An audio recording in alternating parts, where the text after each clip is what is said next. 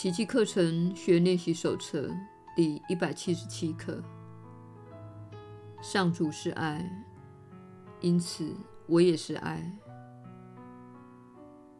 一六三，死亡并不存在。上主之子是自由的。上主是爱，因此我也是爱。一六四，如今我们已与生命之源合一了。上主是爱，因此我也是爱。耶稣的传导。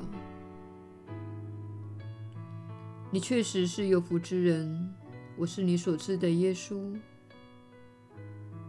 你现在与我们一起经历这趟旅程是有充分的理由。此时你会开始感觉到，在你们的星球上不断升级的爱的能量。对这一点感到困惑的人将会开始看到。你本身令你烦恼的那些部分，也就是你的人生中造成你的困境的那些部分，这样你才可能再次的正视他们。你们有些人是追求灵性的人，走在这条路上已经有很长一段时间。你会惊讶于浮现出来让你重新审视的那部分。你会认为自己很早以前就已经处理了这部分，但是你重新经历了某些事情，像是旧有的习惯、旧有的模式，甚至是过去经历中的人们。这不是你失败的征兆。而是你成功的标志。这些都是你心中尚未放下的观念和信念的小小的残渣。那是你尚未宽恕的部分，也是你尚未超越的部分。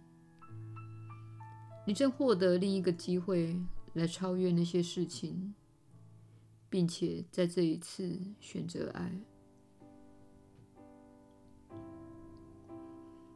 因此，我们希望你不要把任何负面的情绪或是困境看成是一种失败。这绝不是失败，这是给你机会来清理过去你可能犯下或未曾犯下的任何错误。那些都只是一种错误。那些错误并不是罪，也不是失败。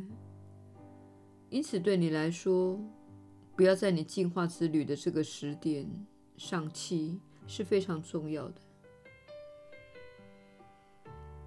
你的旅程乃是一趟迈向爱的旅程，因此，任何非爱之物都会再次的显现出来，使你能够在这个处境中添加爱。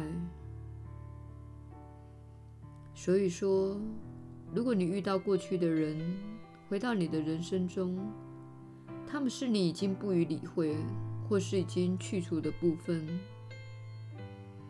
这一次，你必须在这种情况中展现爱。然而，这并不表示你要逆来顺受，也不表示你要让那些曾利用过你的人再次的利用你。这可能意味着。他们再次出现在你周遭，好把他们所认为的情况归咎于你。但是你说，这一次我不会上当了。过去我上过无数次的当，现在我怀着爱送你走上自己的路。这不表示你要为任何事情。或任何人而成为受害者。事实上，在你们的进化周期中，此时此刻对你的要求仅仅是你提升到自己尚未达到的最高程度，在爱中坚定不移的昂首挺胸，打从灵魂深处知道自己是谁。我是你所知的耶稣。我们明天再会。